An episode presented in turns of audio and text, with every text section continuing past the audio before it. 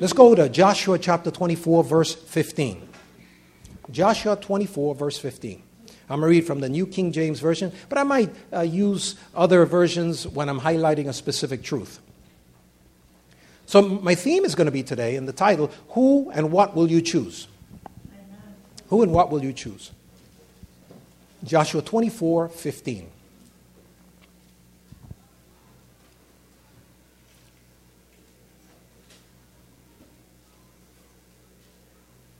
When you have it, say amen. amen. Praise God. And if it seems evil to you to serve the Lord, choose for yourselves this day whom you will serve, whether the gods which your fathers served that were on the other side of the river, or the gods of the Amorites in whose land you dwell.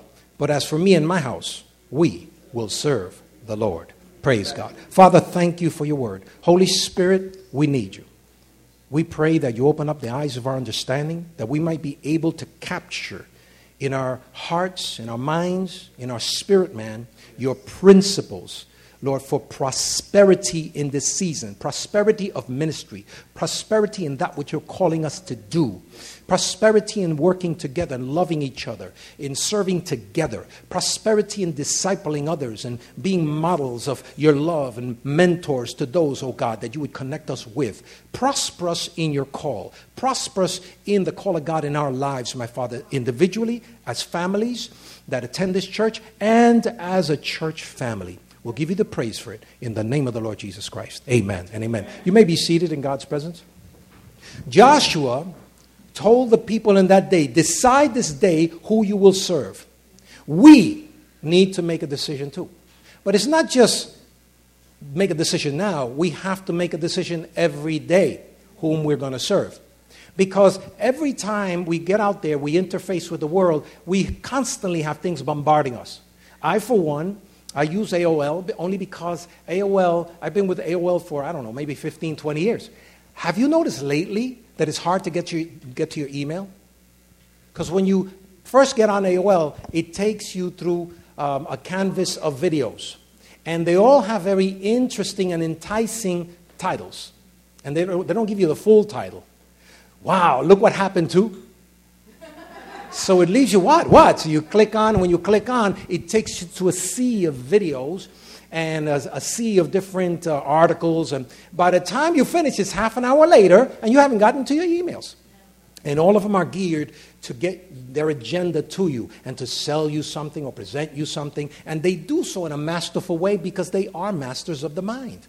You know, Madison Avenue knows how you think, and they literally um, mentally abuse you in a sense because they come at you and they almost hypnotize you to get into their stuff, get away from your stuff, which, by the way, you have to do. You have to work, you have to provide for your family.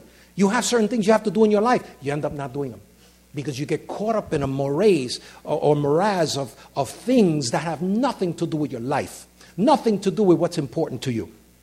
So we have to be very careful, and every day we have to decide this is what I'm going to do. These are the things that uh, God placed in my heart to do this day. You have to make your list. You have to be focused this year.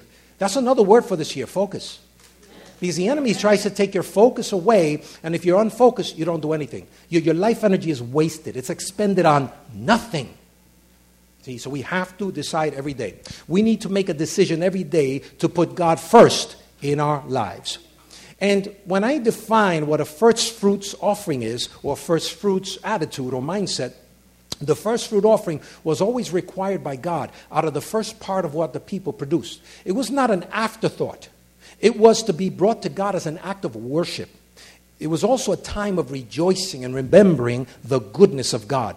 This offering indicated that his people recognized that God was their creator and their provider. God was and is and always will be a God of covenant. So when he gives of himself, he gives the best. There are Old Testament studies that shows when two tribes came together, they would sacrifice on behalf of each other and they would come together and make promises together. And those promises became the law of their combined lands. If anybody broke the law, they would die. And they, they, these people are into serious covenant. Today we shake hands, and tomorrow we're separated. Today we marry, and for any little flibbity gibbet, fly by night situation, we already want a divorce. We are looking for ways to break covenant. We make a contract, and they already put backdoor ways of getting out of that contract, that loophole. Right now, you know, you just saw that this last year, how they're able to use words, even though they're contracts and they're laws, that you and I would go to jail, but politicians will, just by changing a, a word, will be able to go scot free and thumb their freedoms. You know, they are unaccountable today and they can't make a decision. And they're hurting all of us regular people, but they're playing games with laws and nuances of words. It's almost like there's the two different types of laws. We all get one set of rules and regulations and laws. We get one set of health care, they get another. They're exempt of all these things. If you find out a company has something, they're going to come out soon and they're going to, uh, you know, overnight explode and become very, very rich, that company, and you buy stocks because you have some knowledge of what's happening and you make a million on it, you will go to jail. It's called insider trading. But yet the senators know the very same thing and they can invest and they are exempt from what you call that thing, uh, insider trading. They won't go to jail. Why do you think that the senators come in poor and in a couple of years they have $100 million? What do you think? It's not on a, on a government salary, excuse me. You understand? So we realize how men and women, you know, they, they, they break covenant quickly. They promise you something, but they don't live it. They don't stand together in covenant. So we have to understand that. God is a covenant God. So when we come into covenant with God, He holds us to that level. Now, I, now, I don't know about you, but I hold my wife to that level also. I'm in covenant with my wife. We'll be married 40 years this year. 40 years. And I don't see how that's possible because I'm only 35 years old. Yeah, Minister Cynthia, she confirmed that. but the truth of the matter is, we hold ourselves to a high accountability level. You know, she does not, you know, I'll have a meeting, she'll come right into the office. I'll stop the meeting just to address her concern. I remember the other day, we had, I was in a serious meeting and, and she FaceTimed me. Hold on a second. Yeah, I, right now, I need, I need that number from you. Right now, I'm in the middle of talking with the insurance company. I need that for you. I said, hon, I'm in the middle of. I need it now. I can't, I can't help it. Okay, hold on. Hold on a second, sir. Here's the number. Got it? Okay, hung up. See, she was taking care of some business for me. There's an insurance issue that we had to deal with. And she had no time to wait. But because I'm in covenant with her, she was able to get through. If you would have FaceTime me, I would have said, No offense. Yeah, exactly. No offense. It's, I am at a, I'm at a high level of covenant with her. See, so in the same way, God is in a high level covenant with you. When Jesus died on the cross, that was covenant right there. And when you look from the, the Old Testament through the New, the, the tree in the garden, God said, I want that tree. That's mine. Don't touch it. And he said it with attitude. What about Abel's offering?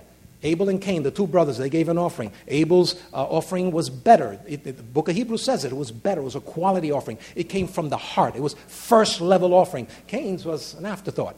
So God accepted Abel's offering and rejected Cain's. Cain got upset. You know, you could read the story yourself. What about Abraham's son? God didn't ask Abraham, you know, for a ram or, or you know, another animal. He said, Give me your own son. So Abraham was in covenant with him. That's what you want. Okay, remember, you promised me this son out of this son, I will have great uh, grandchildren, great grandchildren, and a great multitude. So I'll give them to you, but remember, you're going to have to resurrect them. I mean, he had that level of relationship with Almighty God. And just when he was going to offer him, God said, No, no, no, no, stop. It's all right. Just testing your heart. Why was God testing his heart? God's always testing our hearts. It's because our heart could be drawn away to other stuff. Now, if I, my heart is drawn and, and you know, you see me on the train with, a, with another lady, you better come after me and you better stop me right there. Why? Because you know that I'm in covenant with a beautiful lady named Gwendolyn Nazario, right? But I won't do that only because I'm in covenant. In the same way, God holds our heart accountable. You know, one time, that's right. You know, one time Jesus said, even if a man thinks of adultery in his heart, he's already committed it. That's the level of accountability God holds us to. We don't think that way nowadays. But yet God's bringing us back to that place. That's the level of relationship. When we're in that level of relationship with God, God will start speaking to us. The Spirit of God will give us wisdom and understanding, strategies. The Spirit of God will partner all that God has for us in this earth realm. What about all the firstborn? The Bible says that God said they belong to me, they're consecrated to me. What about Jericho? When they first came to the promised land, God says, You can have it all, it's all yours, except Jericho. First city, give it to me. Don't take anything from him. That one belongs to me. See, he's always had that attitude. I want something first. Honor the Lord with your first fruits. It never says honor the Lord with your third fruits. I wonder why. Seek the kingdom of God first. See? And another thing I love about the scripture is the scripture is very specific about different types of offerings. You have the tithe. The tithe is a covenant offering. It's when God's people provide for the house of God. God says, Whoever gives the tithe, I will release upon him windows being open. I will rebuke the devourer for that person that makes sure that my house is full of food, of ministry. So the tithe is a specific offering that yields a specific res- result in this earth realm. Number two, what about a ministry offering? Uh, Philippians, and, and actually, Paul said this. He says, Paul said, I really don't care about the offering. I care for the fruit that abounds to your account. See, Paul was trying to get something over to the Philippians because he knew that a giving people God uses as a conduit. He gets his blessing over to them. What about the offering to the poor? In Proverbs 19:17 says, "Whoever gives to the poor is lending to the Lord, and the Lord will repay." Isn't that interesting? God Himself takes responsibility for the offering you give to the poor. So whenever you have a chance to give to the poor, say, Lord, as unto you I give. And God marks it in the heavenlies and says, I got to get that back to you. Because He takes that personally. Praise God. What about the first fruit? The first fruit, you know, if you, you look, when we bless God with that which belongs first, He puts a blessing on our household when we do that, right? When we take care of His storehouse, He blesses our storehouse. So I love that about Almighty God. You could never outgive God. And vows. In Job 22nd, it says, when we give a vow unto God, what's a vow? It's something that you promise to God. Sometimes we do that. And in Scripture, you saw men who would vow to God, God, as you do this for me, I will then do this for you. He says, when we honor the vow, God blesses us. So there are different types of offerings. What about a missions offering? Mark 10 30. That's called the hundredfold return. So, whatever we lose in this lifetime for Him, He restores it back to us 100 fold in this lifetime, the Bible says. Wow. So, there are offerings that give a hundredfold return in this lifetime. It's not that we're looking to see God as an ATM machine. I'm just saying the generosity of Almighty God, how He is. This is how He sees this, because He understands they are sacrifices. But some sacrifices in this earth realm are worth it because they're touching God's heart, they're touching the ones that God loves. So when we sacrifice unto God, believe me, even though people might not see it, Almighty God sees it. So say to your neighbor, don't worry, God is seeing you. God is seeing your sacrifice. Amen. In Proverbs 3 9 10, it says, Honor the Lord with all your wealth, or with your wealth, with the first fruits of all your crops, then your barns will be filled to overflowing, and your vats will brim over with new wine. Notice how when we honor God, God takes care of our business. And then Ezekiel 44 30, I love that verse. It says, The best of the first fruits of any kind, and any sacrifice of any kind from all your sacrifices shall be the priests. Why the priests? Because the priests were the ones that were in the house of God sharing, uh, sharing the laws of God and, and, and communicating with communi- community. You shall give it to your priests, the first of your ground meal, to cause what? A blessing to rest upon your house. So, what's the significance of this first fruit principle? Number one, we're putting God first. Number two, we must seek the kingdom of God first. And when we do that, what happens is we enter into that covenant, and then there's open heavens for us. Say to your neighbor, open heavens. See, that's very important. That's vital. I want open heavens over my life all the time. See, because the Bible says there is a devourer in the earth realm. There is. But when we have open heavens, God literally shuts down the devourer's ability. The enemy is always coming at you, some way, shape, or form, to take, you know, to take.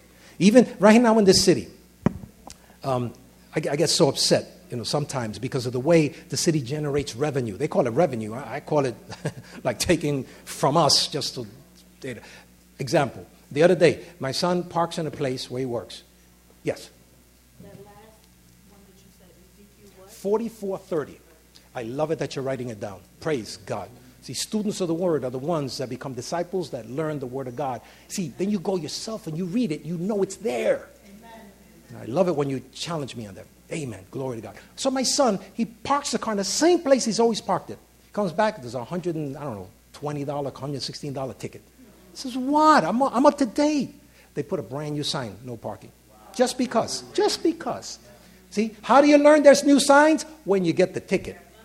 That's how they explain it to you. They won't say, in 20 days we're going to put a sign. They put the ticket and make buku bucks, and then finally people stop parking there. Right? It's just the way it is. Right in front of the building where I live, we just realized they're going to put a bus stop literally in front and the entrance of where we live. What does that mean? Well, beside pollution, you're absolutely right. What does that mean? That means that when I come home and I stop my car right there, suddenly there's going to be a sign, no standing. The residents are still going to take their, you know, the bags out because it's their home. And, and somebody here is going to come with a blue uniform. You're not supposed to do this. I says, I live right there. All I'm doing is, but you know what they did to me the other day? You can't park here. I said, I'm not parked. I'm taking my bags out to my house. I live right here. I'm dropping off where I live. No, you have to go around the corner somewhere. Hello, this is heavy. You know? Well, you're going to have to double park right over there. It says, Are you giving me permission to double park? Uh, yes. Okay. So I double park. Don't, don't get it. double parking is one of the places where you get the most tickets.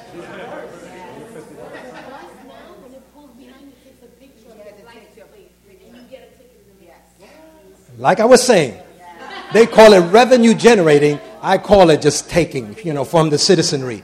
There's, there's different sets of laws. So, you know, one has to be very careful.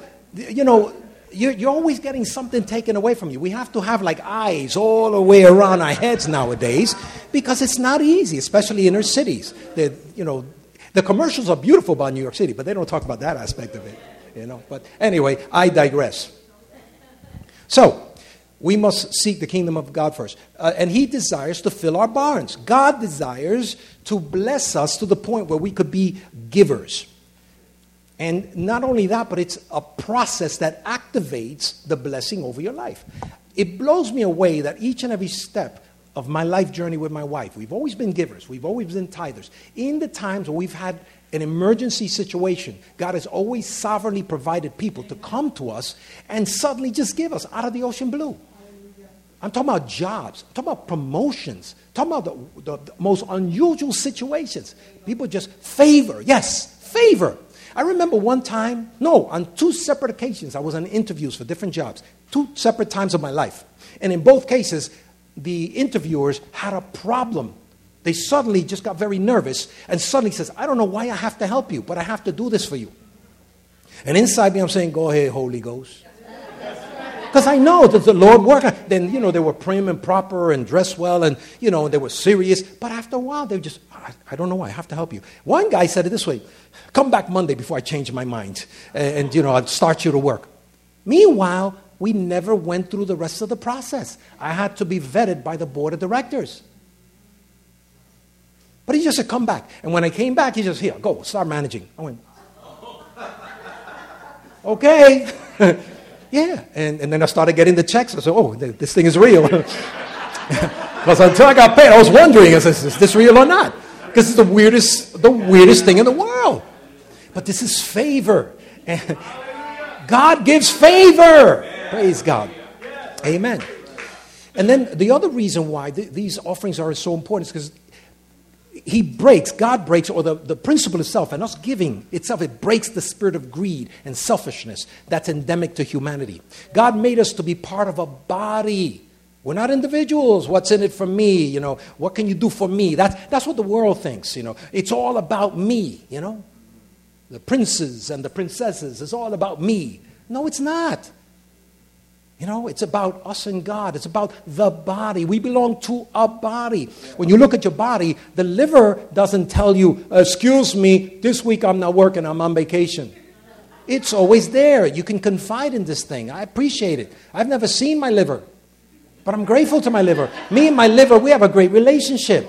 It's a long term relationship because, you know, there's a space there and I don't get to see him, but, you know, he does good by me. But I do good by him. Because I eat good and I make sure I take vitamins and I do all that good stuff for him. So he's happy. We're a body. I'm, I'm making a point there. It's important. Because there are diversities, the Bible says in 1 Corinthians 12 4, 7, 12, 4, 7. There are diversities of gifts, but the same Spirit. There are di- differences of ministries. See, your ministry is different than mine. You're not supposed to look like me. You're not supposed to worship like me. I mean, I appreciated that song, Crucita. She sung beautifully. I wouldn't be able to sing like her. You know, I, I wouldn't be able to do that. But yet, while she was there, I was doing my own thing. But yet, she can't play bass like me. Just saying. Just saying, we all have our diversities of gifts, right? So we all, so all of us add to it. All of us. It's the truth. We all add. You see, there is no unimportant ministry. Every ministry is important, right? But watch this. In verse 6, it says, There are diversities of activities, but it's the same God who works all in all. God is the one that's working in you. Say to your neighbor, God's working in you. The point is, He is. Scripture says God is working in you. There's an anointing, a gifting, a uniqueness in you that God made you that way. Praise God. And look at verse 7. But the manifestation of the Spirit is given to each one for the profit of all. See, so you bring profit to the body when you do God's will. When you come into covenant with God, you also come into covenant with His body. Come on, somebody. So, because we are in covenant with each other, I can trust you, I can depend on you.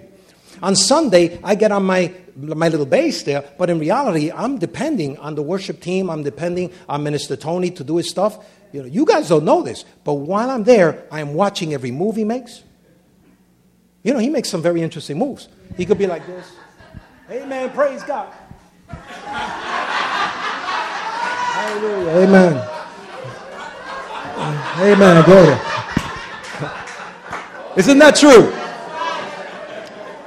We should put a video on him and just give it to him one day.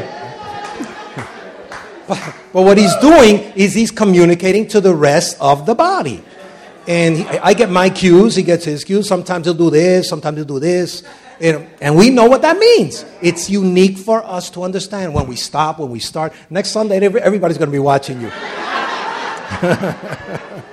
Praise God. Amen. So, we as the body working together, we bring growth to the whole. And today, you know, people said, you know, uh, Minister Tony, that was awesome worship, right? Some, some of you said that, right? Yes. But it was not just him. What about all the team? Yes. They got the same credit he got. Yes. They got the same blessing and the same joy. I got the same joy. When they said that to Tony, I went, I felt the same joy he felt because I was part of the team. Hallelujah. Amen. Tell, tell your neighbor, we're part of the team. Praise God. Another is another thing is that he's called us to prosper. This, this, this is very important. The word prosper, many people don't understand it. They think it's just a money term. Prosper is an action term, but it's also an energy term. For a person to prosper means there has to be action expended, wisdom initiated. There has to be a process unfolded. Prosper is our, our steps taking, taken in a specific way, in a specific funnel that yields specific results. So the body prospers when energy is expended, when faith is shared, when, when activities come together uh, as a single man and things uh, get done. So a prosper has energy behind it. it, it it's, a, it's an empowered term. You know, there's the life of God in that word prosper. And the body is supposed to prosper. It needs to prosper. It's healthy for it to be prospering. It's important that we prosper as individuals. It's important that we prosper in the call of God of our li- in our lives. It's important that we prosper in the place where He rooted us. Another thing about prosperity and prospering is that we can only prosper in a certain part of our lifetime. We can only prosper in the place where we rooted in. See, an apple seed can only prosper in the ground. If you put it in the street, throw it in the street, it can't prosper. It has to be placed in the right place. You were born at the right time.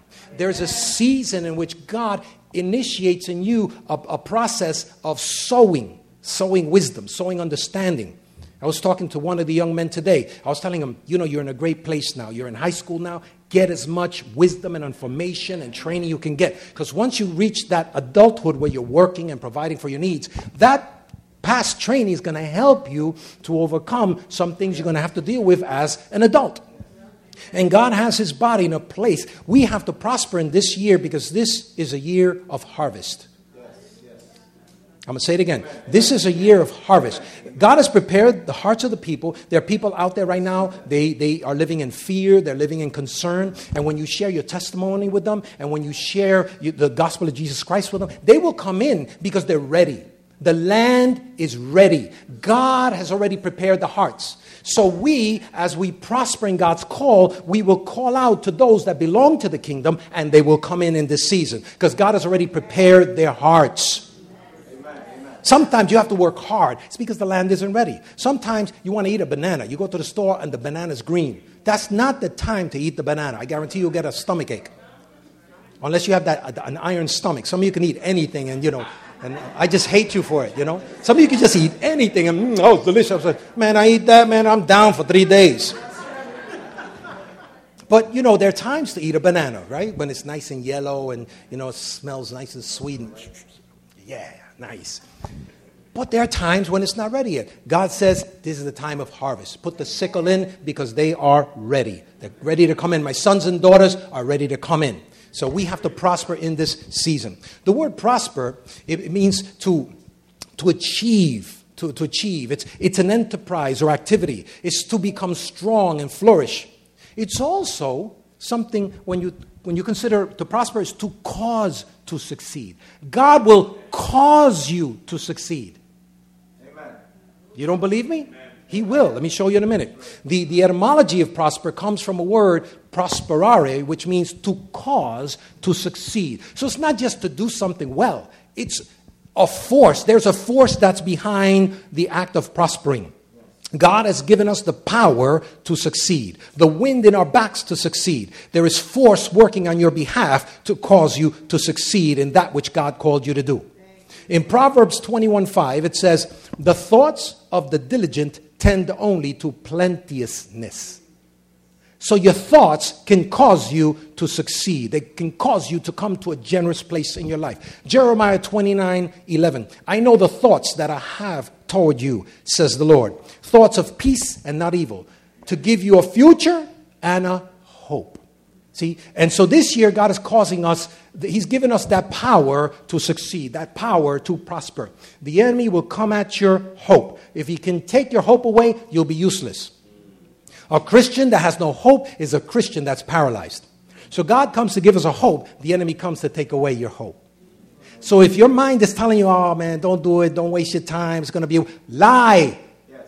God is causing you to prosper in your thoughts and what you are called to do, in that thing that's exciting you, motivating you to do, it you know, for, for Almighty God. God's going to cause you to prosper in this season. Hallelujah. Look at Joseph, Genesis 39 23. The keeper of prison, of the prison, did not look into anything that was under Joseph's authority. Joseph was a prisoner, but yet God prospered Joseph in the prison. So the keeper of the prison didn't even bother looking at, at, at, this great man, Joseph, because he knew he could trust him. But look what it said Genesis 39 23. He did not look at anything that was under Joseph's authority because the Lord was with him. Okay. But how was he with him? Look at one of the ways that we saw that he was with him. Because the Lord was with him, and whatever he did, the Lord made it prosper. Ah, somebody missed a great moment to say, Praise God. In Deuteronomy 8 18, it's God that causes us to prosper. He gives us the power to be able to prosper. Obeying God will cause you to prosper. That is the default position of God's will. God doesn't send you out to fail. He doesn't send you out to not be able to accomplish what He called you to do. He calls you to come out there and then he, he gives you the reinforcements, the wisdom, the strategies, the relationships for you to prosper. Deuteronomy 29 9. Therefore, keep the words of this covenant and do them that you may prosper in all that you do. Joshua 1 8. The book of the law shall not depart from your mouth but you shall meditate in it day and night, that you may observe to do according to all that is written in it. For then you will make your way prosperous, and you will have good success. Psalms 1 3 You shall be like the tree planted by the rivers of water that brings forth its fruit in its season, whose leaf also will not wither, and whatever he does shall prosper. We are in a season of harvest, and God is saying, My sons and daughters, I've equipped you, and now I'm empowering you to prosper this year. And what's the prosperity going to look like? People coming back to the Heavenly Father. You speaking, and suddenly, oh my God, I didn't know I had this wisdom. And you sharing, and suddenly more words come. Amen. The grace to sing, the grace to play, the grace to preach, the grace to teach. It's present in people, God. It is present. It's available so that you may prosper in all that God called you to do. Hallelujah. Psalms 35, 27. Let them shout for joy and be glad who favor my righteous uh, cause, David said. And let them say continually, Let the Lord be magnified, who has pleasure in the prosperity of his servant. 3 John 2. And I'm sharing these verses to you so that you could see what the scriptures say about us prospering. 3 John 2, beloved, I pray that you may prosper in, and in, in all things and be in health just as your soul prospers. So, as our soul prospers, what is our soul? That's us. Our will, our intellect, our, you know, who we are, our uniqueness, our, our sentient being, per se. You know, it's, it's us. It's what makes us uniquely us. As that prospers, we prosper on the, on, uh, on the inside. So, as you're hearing this word, you're, you're sensing something in your spirit, man. You know why? The Spirit of God speaks by God's word. And so when the Spirit of God speaks into your spirit man, suddenly your spirit man comes alive. Faith comes by hearing the word of God. Why do we have to be prosperous? The word prosper contains life. That's important. Wherever we go, we bring life. There's that force behind it. And it's also a mindset, by the way. I was, I was studying something from a, psycholo- a, psychological perspective. And it's interesting because when you have a negative mindset about something, your mind shuts down. And you really think this can't happen, and so your mind gives up on it, so you will be unfocused on it. So you won't produce the very thing you'd like to produce because you have a negative mindset. When you have a positive mindset, by the way, something happens. You start seeing possibilities. People with a positive mindset see different ways of accomplishing the very thing that they have in their mind to accomplish. So it is a good thing to be of a positive mind. It is a good thing to see things from the cup half full versus a cup half empty. You understand? So when we are in faith, we are looking, we have a spirit of expectation. We say, God can do this. Yes, He can, right? But what, another thing that happens is your mind starts opening up to other opportunities that you didn't see when you were in a negative mindset. So that's another reason why we have to be prosperous because the mindset is connected to a prosperous mindset. When you believe you can do it, see, even if you're not in the mood, emotionally, if you're not in the mood, and you say to yourself, No, I can do this, and you get up and you take a step and you start going to that thing, your emotion will actually fall in line with that which you're doing. I'm not in the mood. Well, do it anyway. Suddenly your emotion will catch up. Oh, I guess, you know, the boss is saying I got to get, get there. So you're literally, your emotions will change and acclimate to that positive mindset. And nothing more positive than the Word of God. Hallelujah. There is wisdom and revelation behind the action of prospering. God desires that his people prosper. Praise God. Especially in this year, this is a year of harvest. The Spirit of God, of, of God is speaking throughout the world, and all the, prophet, the prophetic voices are saying the same thing. There is a grace that has been released this year. The enemy has meant to destroy this nation, people. The, the, enemy has meant to destroy us, to destroy our hopes, to destroy our dreams. God has somehow shifted. And you know, He's the God of the infinite, so He has ways. The world is being going headlong into destruction. You see it in our own government. They can't, they can't even make a decision somehow or another, God is working through all of this insanity and He is doing His will, and more people are going to be saved this year in your ministry and through you than ever before. Hallelujah. Hallelujah. So, why do we have to teach about this? Well, first and foremost, is people don't know about this. They really are ignorant about this. Even many Christians are ignorant about these principles. So, in, uh, when you look at uh, 1 Timothy 6, 17 through 19, you see Paul teaching Timothy. And it's interesting because he wasn't teaching against giving. He was teaching Timothy to teach the rich people of their age to be generous. Look at verse 17. Command those that are rich in this present age not to be prideful. Your version might say haughty. That means that's prideful. Nor to trust in uncertain riches, but trust in the living God who gives us all richly all things to enjoy. And then verse 18 says, Let them do good that they may be rich in good works, willing to give, willing to share, storing up for themselves a good foundation for the time to come, that they may lay hold of eternal life.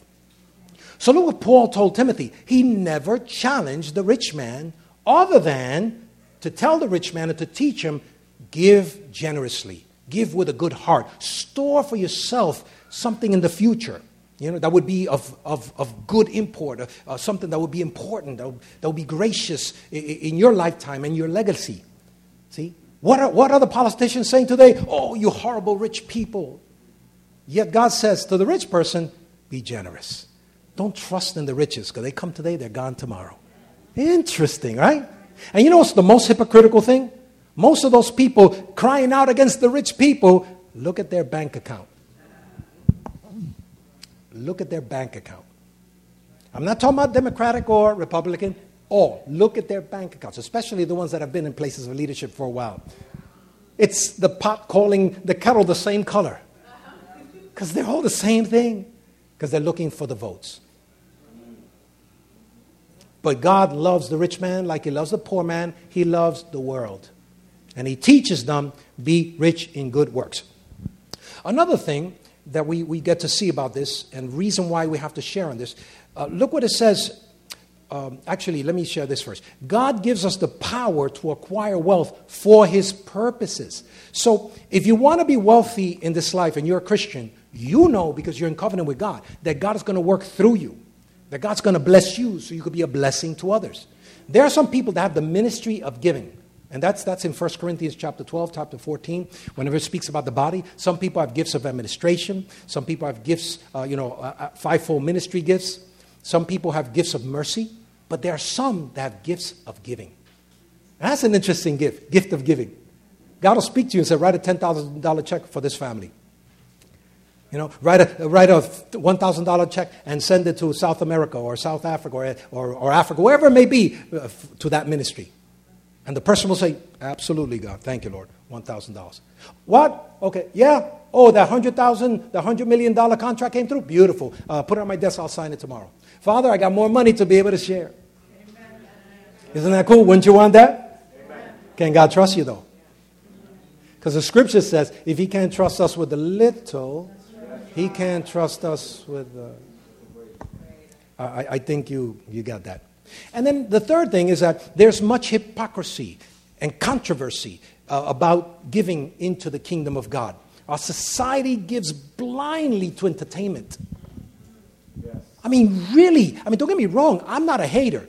If you are a good basketball player and you help my Knicks win, I don't care what they give you. They give you 30, 50 million dollars, that's great because you stay with the Knicks. So you can win a couple of games, right? But wow, 30 to 50 million dollars. That is so cool. I would like a bonus like that one day. Would, would you like a bonus like that one? No, not me. That's not godly. I know you. You go, I'm here, man. Out of tension. That's a good bonus. You could do a lot of things with that. Have you ever said, when they, they have that $300 million lotto, have you ever said to yourself, man, how much good would I be able to do? Huh? Not, none of you are talking, right? Because you've all said it. But the truth of the matter is, most likely it won't happen. It might, it might not happen. See? But the point is, is that in the world, they don't have problems with them talking about big, mega bucks. And then they lie to us many times using the very same lotto thing because they give us a false promise and a false hope. So some of us, even in this room, we've, we've invested thousands of dollars in lotto. How much money you got back?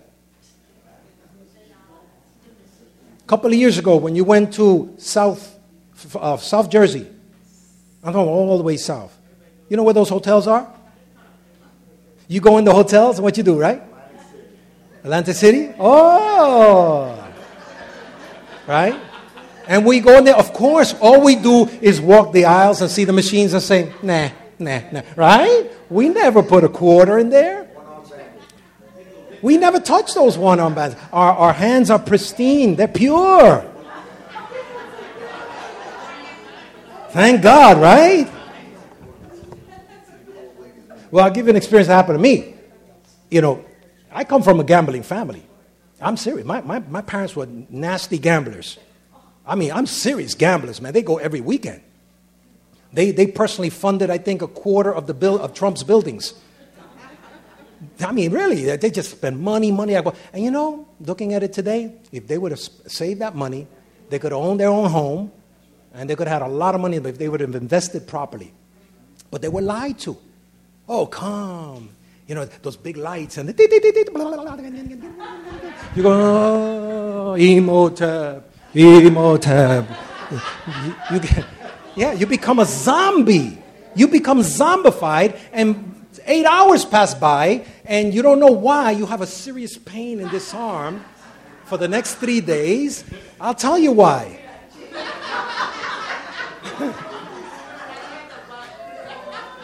oh, yeah, some of you have a problem with the, the finger, you have a pain here.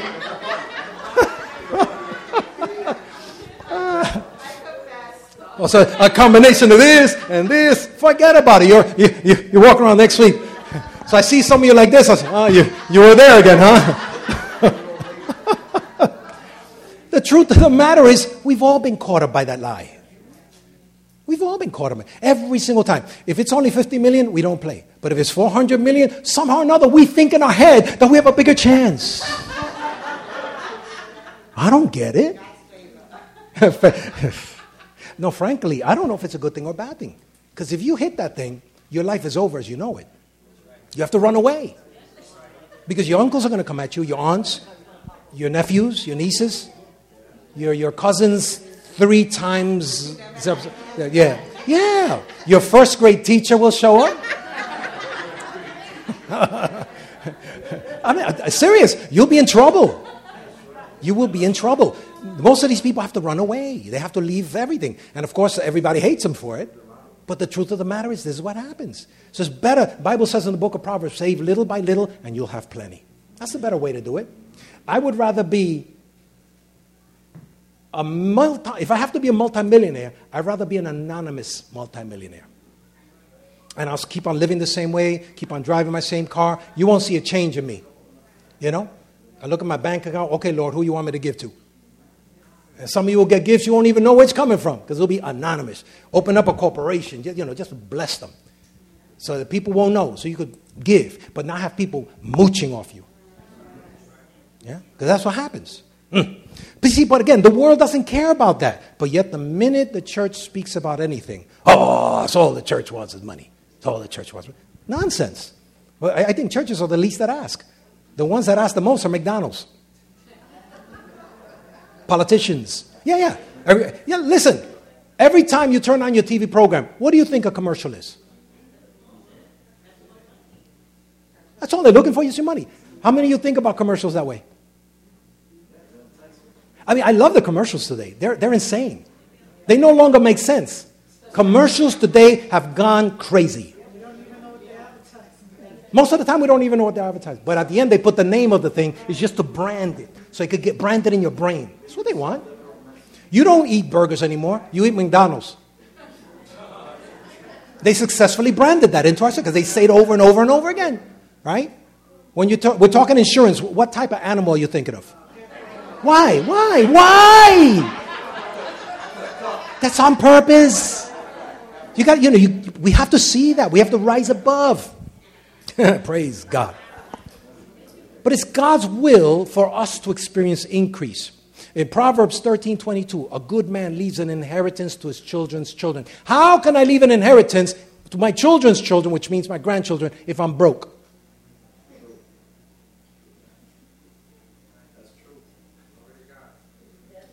That's just one of these things that we think about it. Oh, that's, that's ungodly to talk about money. Listen, if I have a good retirement,